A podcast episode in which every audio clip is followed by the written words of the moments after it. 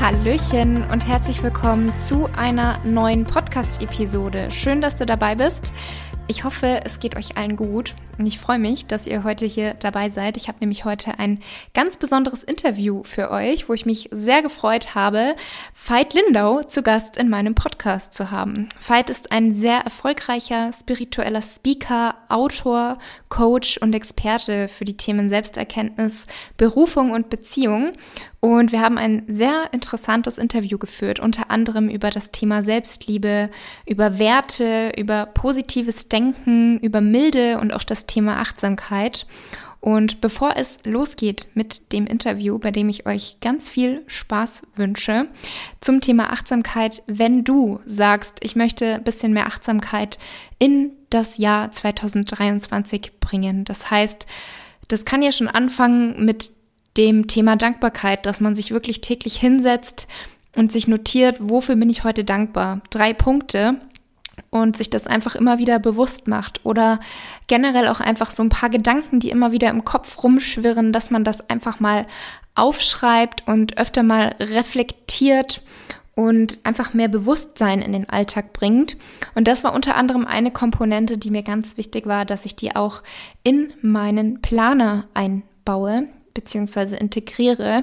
Und da gibt es nach wie vor ein paar Exemplare. Das heißt, wenn ihr noch ein Last-Minute-Geschenk braucht für Weihnachten, dann habt ihr noch fünf Tage Zeit. Also ihr solltet natürlich rechtzeitig bestellen, damit die Lieferung auch pünktlich ankommt.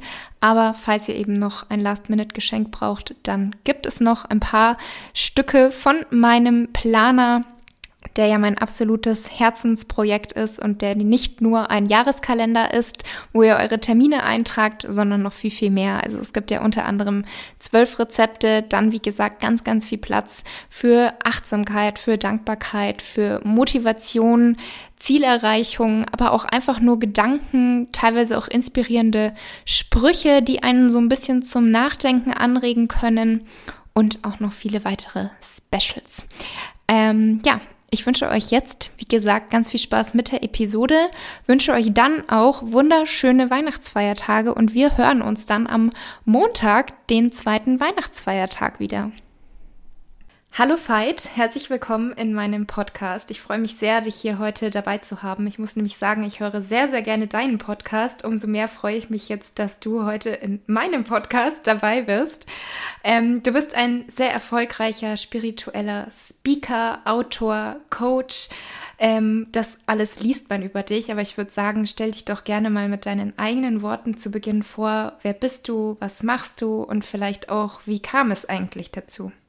Wer bin ich? Also ich würde sagen, ich bin ein sehr, sehr neugieriger und äh, lebenslustvoller Lebensprozess. Ich mag das Leben sehr, habe seit meiner Pubertät ein Gefühl für die Endlichkeit des Lebens und dem Drang, diese Chance zu nutzen. Also das ist, glaube ich, das Wichtigste zu wissen von mir. Äh, deswegen bin ich eigentlich permanent dabei, Grenzen auszuloten, nach außen und nach innen und zu schauen, was geht noch, was ist alles möglich. Ich bin ein Mensch, ich schreibe äh, leidenschaftlich gern über die Themen, die mich bewegen, weil ich das Gefühl habe, dass ich über die Worte in Büchern noch mal tiefer ausdrücken kann, was ich erfahre. Und für mich ist das eine wunderbare Möglichkeit, zu Menschen zu sprechen und mit ihnen in Kontakt zu kommen. Genau, was ist noch wichtig zu wissen? Ähm, ich, ich liebe all die, äh, all die Fragen, die dieses Leben, Leben so aufwirft. Also was, was ist Glück? Was macht uns wirklich glücklich? Warum machen wir es uns manchmal so schwer? Wie können wir es uns leichter machen? Was ist Freude? Was ist Ekstase? Wie kann ich möglichst viel davon erfahren? Das macht mich aus.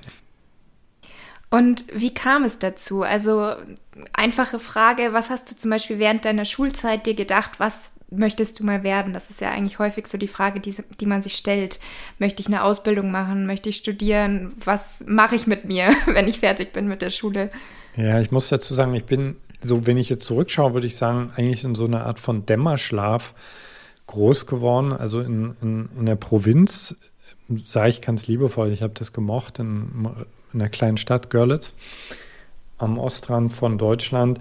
Und ich habe damals mich eigentlich erstens gar nicht so viel mit mir selbst beschäftigt und B war ich nicht wirklich in Verbindung mit, mit den wirklich spannenden Themen. Also ich erinnere mich, dass ich oft frustriert gewesen bin. Also das heißt, ich habe schon irgendwie gemerkt, dass was fehlt, aber ich hätte es nicht in Worte fassen können. Und ja, ich habe mir bestimmt irgendwann noch die Frage gestellt, was könnte ich werden, aber ich komme aus so einer klassischen Erziehung noch. Das heißt, ich bin eigentlich immer eher von dem Punkt gekommen, okay, was sind meine Zensuren, äh, was kann ich gut, was liegt mir. Also ich habe Mathematik total geliebt, Chemie, Biologie, solche Sachen. Und dann war es relativ naheliegend zu sagen, okay, dann wirst du halt Arzt. Also ich komme aus einer Ärztefamilie. Und äh, also meine, mein, mein, mein Erwachen oder mein richtig Losgehen kam eigentlich erst, als ich dann in Berlin Medizin studiert habe ein Jahr lang und gemerkt habe, fuck, ich bin total, die Themen interessieren mich zwar, jedes einzelne für sich, aber ich kann mir einfach nicht vorstellen, wie ich mal mit einem weißen Kittel durch Krankenhäuser hirsche. Und ich habe das abgebrochen und das war eigentlich der Beginn, würde ich sagen, meines bewussten Lebens. Also das war der Beginn, dass ich mich gefragt habe, was will ich eigentlich? Ja, und ich habe dann erstmal ganz viel ausprobiert. Wie gesagt, ich komme aus Ostdeutschland, das heißt, ich bin viel auf Reisen gewesen. Ich habe zum ersten Mal Drogen genommen. Ich habe zum ersten Mal äh, äh, äh Erfahrung davon gemacht, was, was es alles gibt an kulturellen oder spirituellen Strömungen auf der Welt. Und wie bin ich dann zu dem gekommen, was ich jetzt mache? Ich würde sagen, ich bin so ein Typ, ich, äh, ich kreiere erstmal gern Selbstprobleme für mich. Also ich, ich äh, mittlerweile wird es besser, aber früher habe ich es mir nicht unbedingt gleich gemacht, sondern ich bin dem Kopf gegen die Wand gerannt in meinen Beziehungen oder was Berufung betrifft oder auch die Beziehung zu mir selbst und habe dann aus dem Leid heraus eine Lösung gesucht und habe dann gemerkt, wenn ich eine Lösung gefunden habe, also zum Beispiel, äh, wenn ich Meditation gefunden habe, die mir geholfen hat, mit meinem Gefühl besser klarzukommen, dass ich das sofort weitergeben musste. Ja. Und so ist das eigentlich entstanden. Also ich bin eigentlich auch immer noch wie so ein Bewusstseinsstaubsauger unterwegs und suche nach Dingen, die weiterbringen. Und wenn ich was gefunden habe, gebe ich es weiter. Mhm. Sehr interessant. Ich habe mal gleich zu Beginn eine Frage. Ich mhm. habe nämlich am Montag bei meiner Community eine Umfrage gemacht, ob mhm. die Fragen haben an dich. Ja, habe ich, ich gesehen. Dachte, war, genau. ich war, war, war, ich gespannt. Ist ja doch erstmal, glaube ich, eine andere Community, bestimmt mit ja. einer Schnittmenge, aber ja. Ja, ich denke auch. Auf jeden Fall war eine Frage dabei, die richte ich jetzt einfach mal gleich am Anfang an dich. Du redest ja oft von dem selbstbestimmten Leben und die Frage war, wie erkennt man die Grenze zwischen dieser Selbstbestimmtheit und dem Egoismus? Ähm, da würde ich gerne noch unterscheiden zwischen selbstbestimmt und selbstverwirklicht, weil selbstbestimmt äh, bedeutet für mich, also ich glaube, wir sind immer nur zum zu einem sehr begrenzten Maße selbstbestimmt, weil so viele Faktoren auf uns einwirken, unsere Geschichte spielt eine Rolle etc. Aber selbstbestimmt bedeutet für mich immer wieder neu zu schauen, okay, wie viel kann ich tatsächlich bestimmen, wie viel Kontrolle habe ich tatsächlich über mein Leben. Äh, Selbstverwirklichung im Kontra zu, zu Egoismus ist nicht wirklich ein Widerspruch, sondern wirkliche Selbstverwirklichung beginnt damit, dass wir erstmal gesunden Egoismus lernen. Also ich kann mich erst auf eine coole Art und Weise um andere Menschen kümmern, wenn ich mich verstanden habe. Und ja, ich gebe dir völlig recht, viele Menschen bleiben da hängen. Ja, die drehen sich dann nur um ihren eigenen Nabel. Aber eigentlich, also wenn wir Egoismus sehr bewusst entwickeln, führt er eigentlich zwangsläufig dazu, dass ich mich anfange, auch um andere zu kümmern, weil ich merke, ich habe selbst auch viel, viel mehr davon, wenn ich auch mein Umfeld mit einbeziehe. Das heißt, ähm, zu der Frage, woran merke ich das? Ich würde sagen, wenn du feststellst, dass deine Beschäftigung mit dir selbst dich nicht wirklich glücklicher macht und vor allen Dingen auch immer wieder auf Widerstand im Außen stößt, dass zum Beispiel Menschen um dich herum dich als einen Egoisten bezeichnen etc., dann ist immer ein guter Punkt zu reflektieren, ob du da eventuell festhängst. Ja.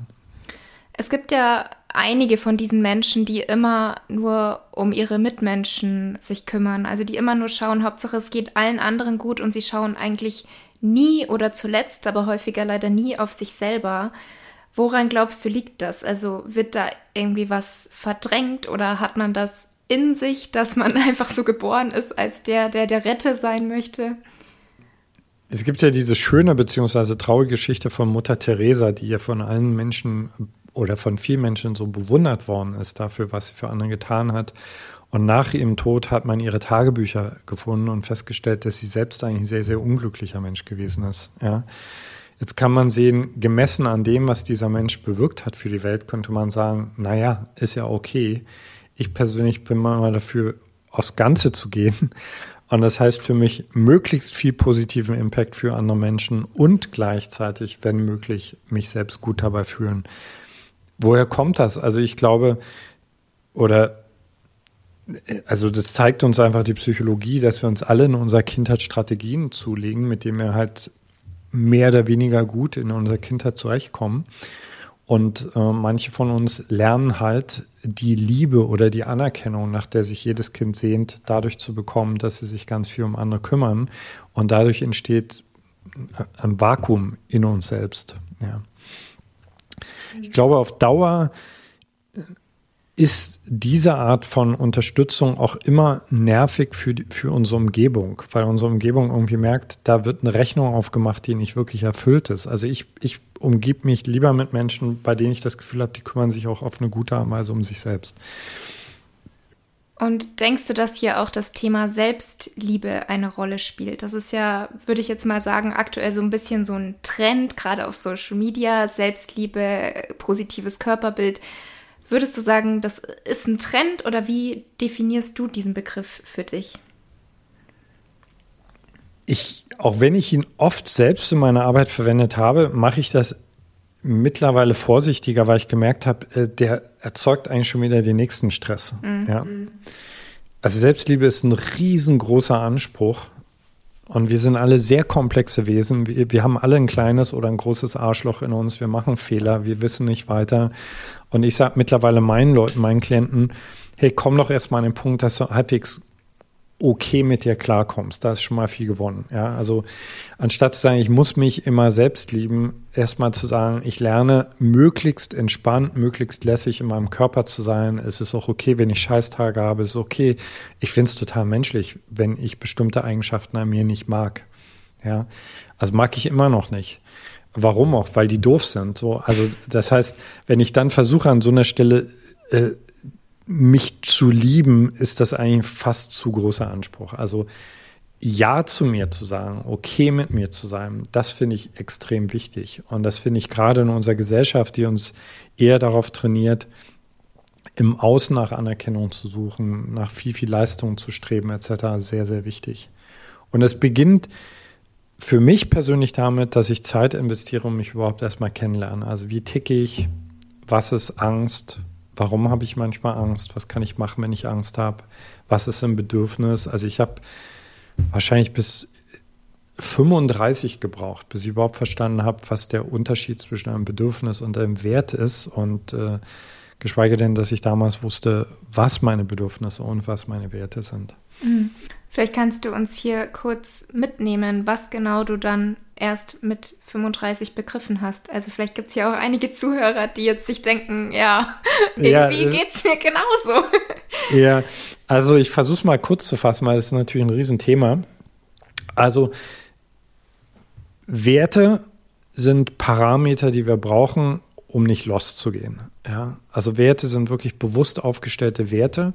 Und wenn wir uns an unseren Werten ausrichten, dann fühlen wir uns richtig aber nicht unbedingt immer gut.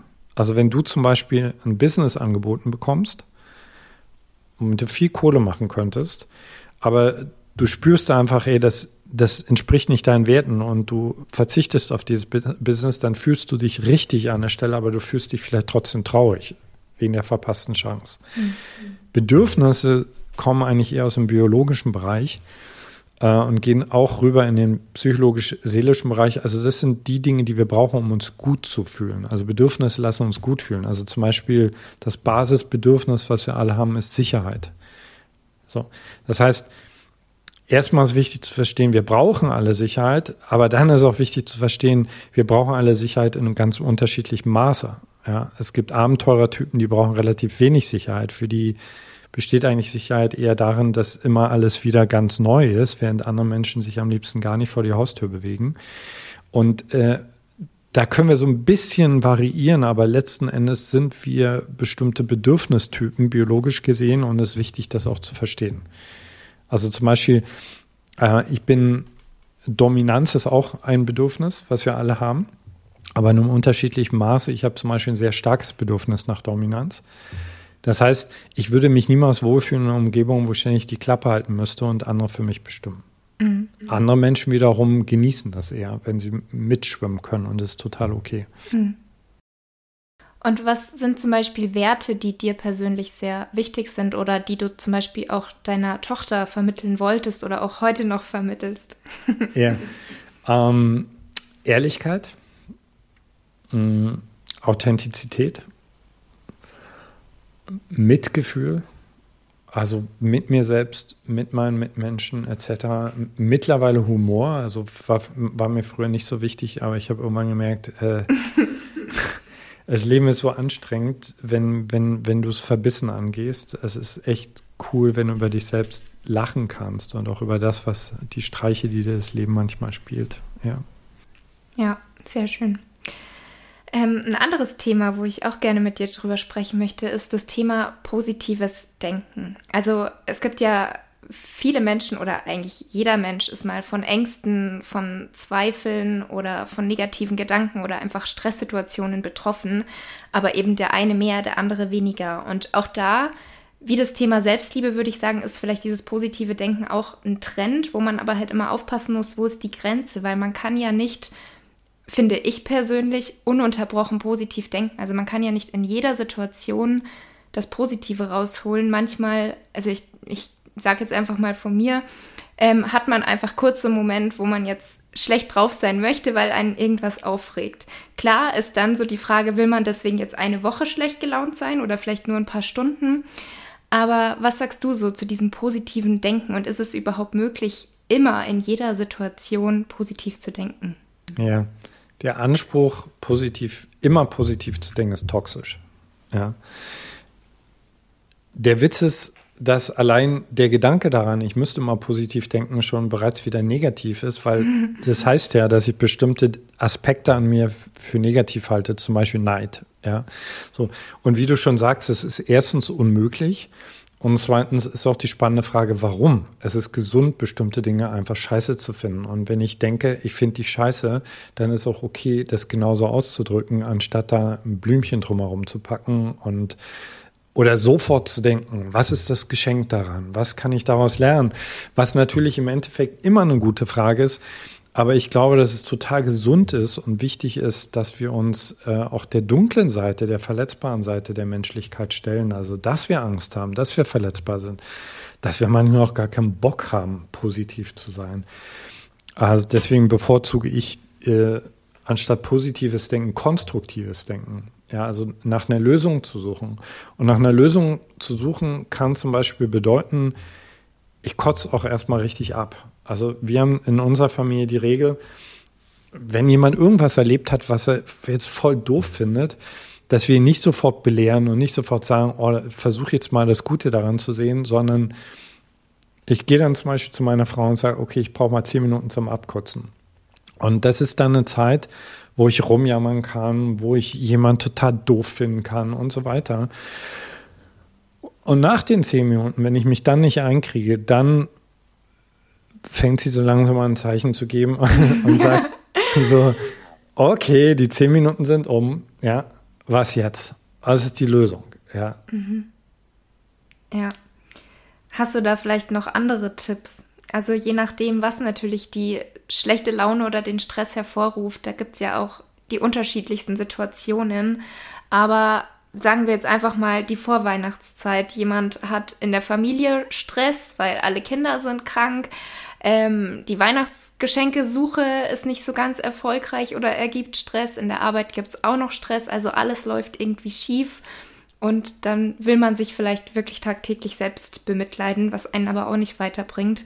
Was wären da so deine Tipps oder Gedanken? sich erstmal richtig zu bemitleiden. so, also wie gesagt, kurz, aber es ist total menschlich, einfach mal zu sagen, ich finde das voll doof, ich will es eigentlich anders und ich finde das ungerecht. Und dann, ähm, es gibt den, ein geistiges Gesetz.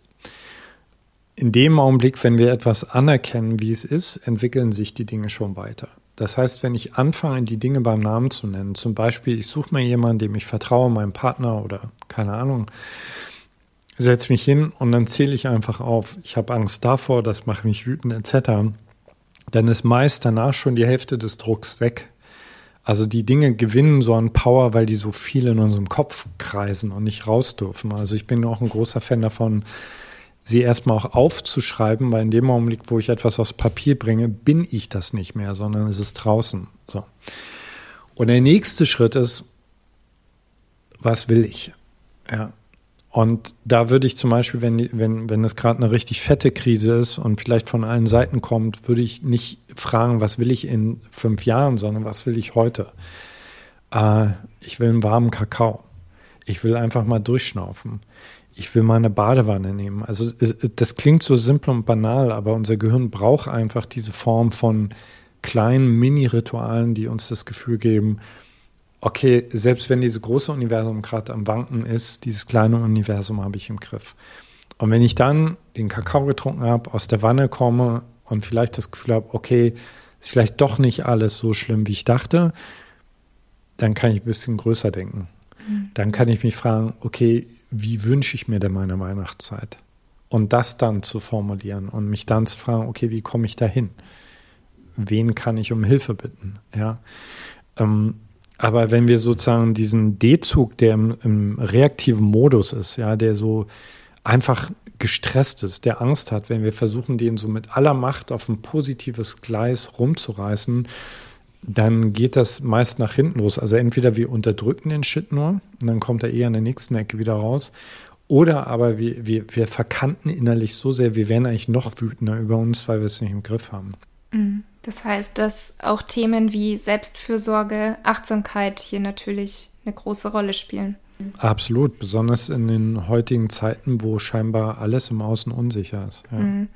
Es gibt ja auch, ich weiß nicht, ob es ein Spruch ist, aber das habe ich jetzt schon öfter gehört und gelesen, ähm, nimm dir täglich fünf oder zehn Minuten Zeit, um zu meditieren. Und wenn du die Zeit nicht hast, dann nimm dir 30 Minuten Zeit.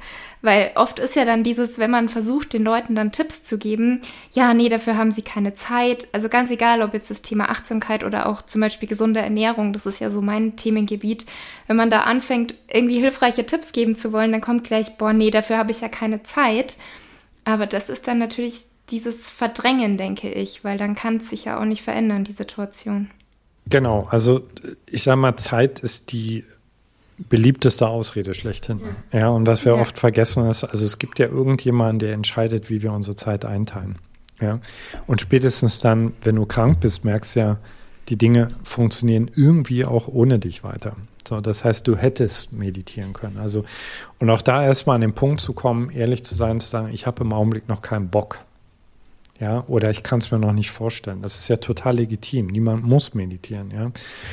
Ähm, also, was ich gerne mache, ist, wenn meine Klienten so anfangen, dass ich erstmal äh, versuche herauszufinden, ist denn der Leidensdruck oder die Sehnsucht nach Glück mittlerweile so stark, dass sie überhaupt was verändern wollen. Also solange wir uns das nur erzählen, ist es eigentlich viel besser zu sagen, dann lass es doch einfach so weiterlaufen, bis du gegen die Wand rennst und bis die Motivation stark genug ist. Und wenn sie sagen, nee, nee, ich will schon meditieren, dann sage ich, okay, dann mhm. fange ich an zu verhandeln, dann sage ich, okay, kannst du eine halbe Stunde meditieren? Nein, auf gar keinen Fall. Aber bis jetzt hat noch niemand Nein dazu gesagt, wenn ich gesagt habe, kannst du eine Minute meditieren. Ja, so. Und es ist wirklich so, selbst wenn in der Minute erstmal scheinbar nichts passiert, aber wenn du eine Minute lang einfach alles aus der Hand legst und die Augen schließt und meinetwegen erstmal nur unruhig bist, aber du machst nichts, ist das ein Sieg. Und in der Woche drauf machst du zwei Minuten draus und irgendwann sind es zehn Minuten und irgendwann merkst du, oh, es tut mir doch irgendwie gut. Also genauso mit Ernährung. Ich bin überhaupt kein Freund davon. Früher habe ich das immer versucht, nach dem Fasten komplett immer alles umzustellen. Äh, hat mich eh wieder eingeholt. Aber zum Beispiel zu sagen, okay, ich muss nicht gleich sofort super gesund essen, aber zu jedem Essen einen halben Apfel dazu, das schaffe ich. Oder ein bisschen Gemüse, ja. Und dann wird das langsam weiter und weiter. Ja, ja, kleine Schritte, weil nur so kann man es eigentlich dann langfristig auch umsetzen. Und dass man nicht gleich wieder die Motivation verliert und alles wieder ändert. Ja. Ich habe jetzt noch ein Thema und ähm, zwar das Wort milde hört man ganz oft bei dir. Und da würde mich interessieren im Zusammenhang mit der mit der Fitnessszene, sage ich jetzt mal, diesem Fitnessbereich, da ist es ja wirklich häufig so, dass Leistungssportler oder auch generell Menschen, die sich halt für das Thema Fitness und Sport sehr interessieren, sind sehr häufig ehrgeizige, disziplinierte Menschen, die auch aber sehr streng mit sich selber sind. Das Körperbild soll ständig optimiert werden, mehr Muskeln, weniger Fett, mehr Definition. Und ja, wie gesagt, man ist sehr, sehr streng mit sich und da kann es natürlich schnell mal passieren, dass das in ein ungesundes Extrem rutscht, dass es in eine Essstörung oder eine Sportsucht oder eben auch beides, häufig ist es ja der Mix, rutscht. Und da würde mich mal deine Meinung und eben auch in dem Zusammenhang das Wort milde interessieren. Ja, also man hört es mittlerweile öfter bei mir, aber ich sag mal, vor fünf Jahren hättest du es wahrscheinlich noch gar nicht gehört. Da hätte ich wahrscheinlich noch gedacht, das ist voll uncool. Und äh, ich habe wahrscheinlich auch unbewusst die Angst gehabt, also diese, diese mildere Einstellung mir selbst und der Welt gegenüber würde dazu führen, dass ich meinen Drive verliere. Also ich bin selbst sehr ehrgeizig und äh, gerade im Älterwerden ist es mir zum Beispiel mega wichtig, meinen Körper möglichst in Shape zu halten. Aber wenn ich schaue, wie oft ich meinen Körper im Laufe dieser Jahrzehnte gegeißelt habe, also wirklich regelrecht über die Ziellinie geprügelt habe und dann auch noch stolz darauf war.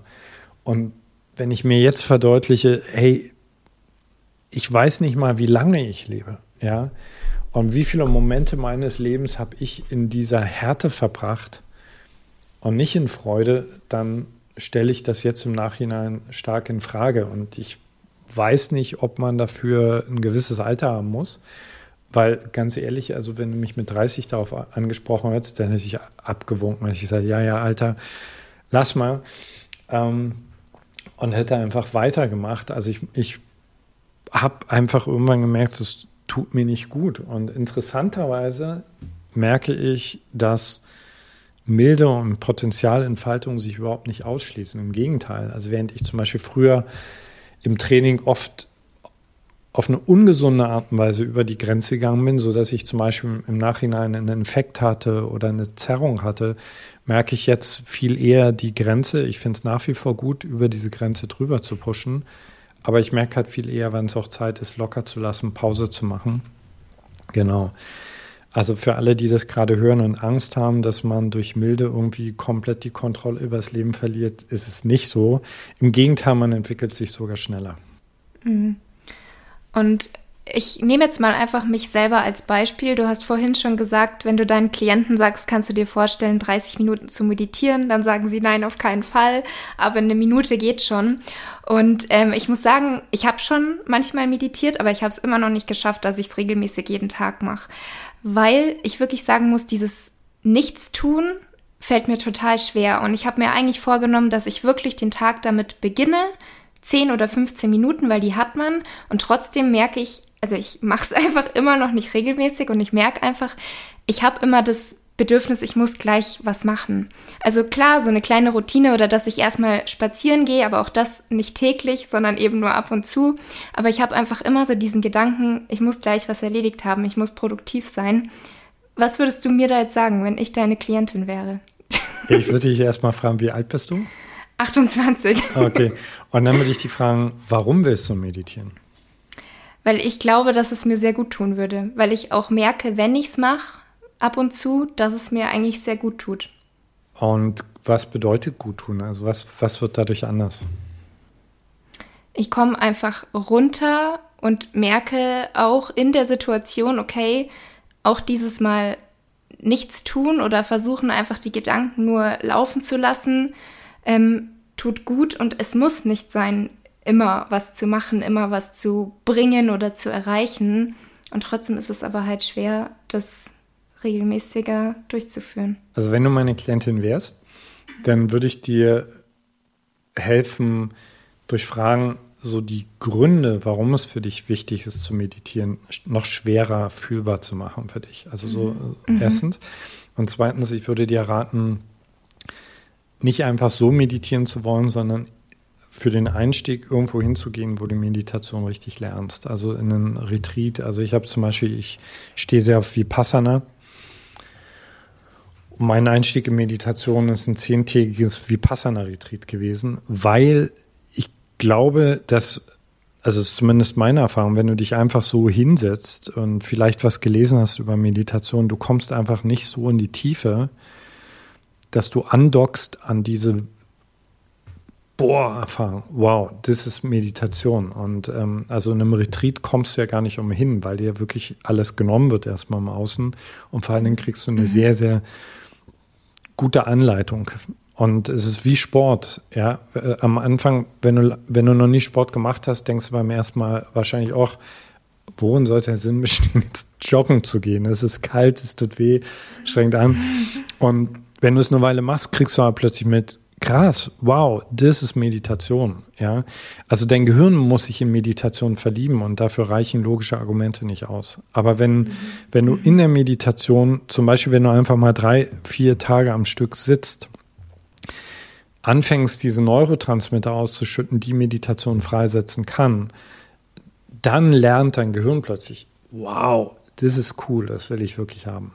Deswegen empfehle ich immer, also gerade bei Menschen, die sagen, eigentlich will ich schon, aber ich tänzel so drumrum, äh, such dir, such dir ein gutes Seminar.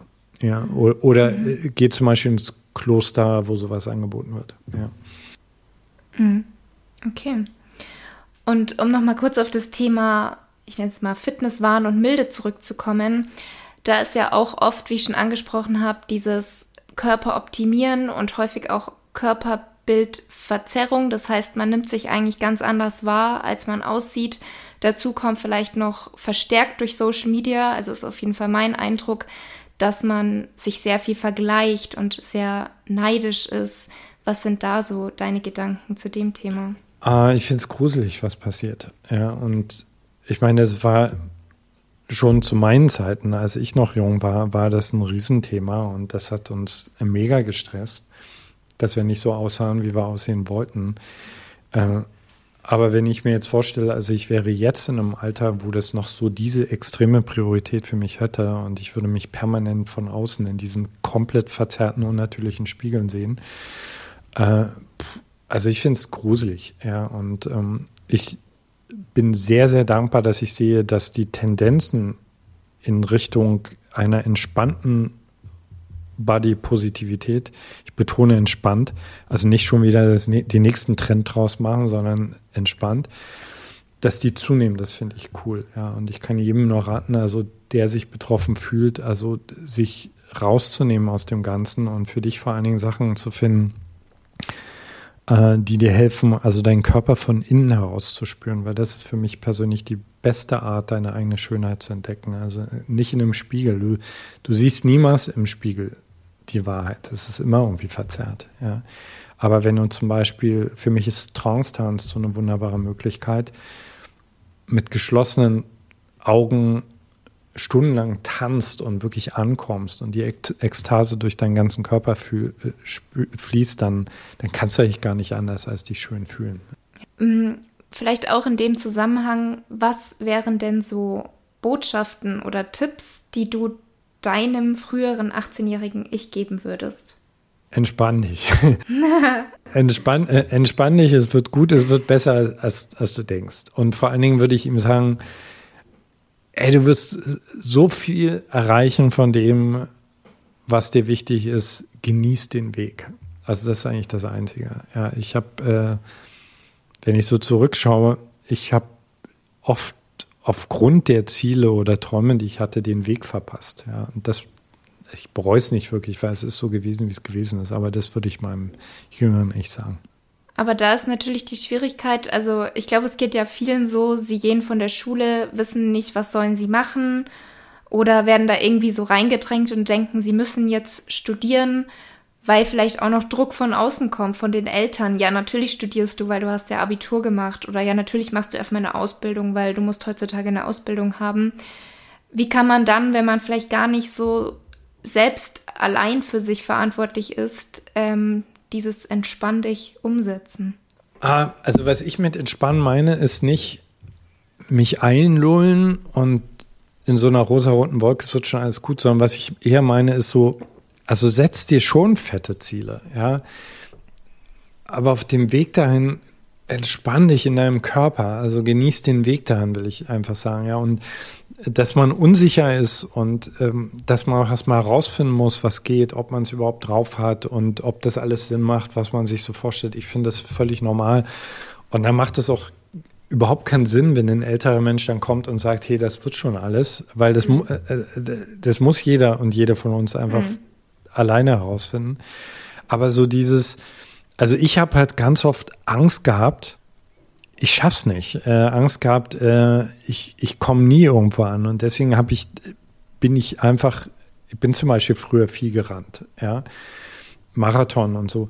Und ich habe irgendwann einfach gemerkt, ich komme eigentlich viel schneller an, wenn ich mich in dem Laufen entspanne. Klingt gut.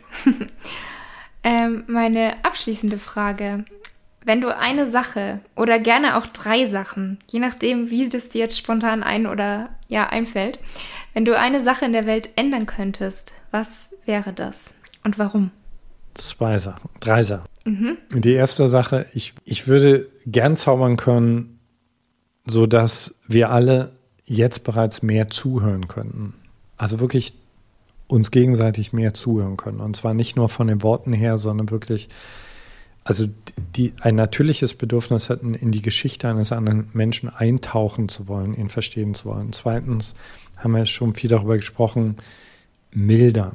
Also wir sind so eine tapfere Spezies, ja. Wir haben so wenig Ahnung von diesem Universum.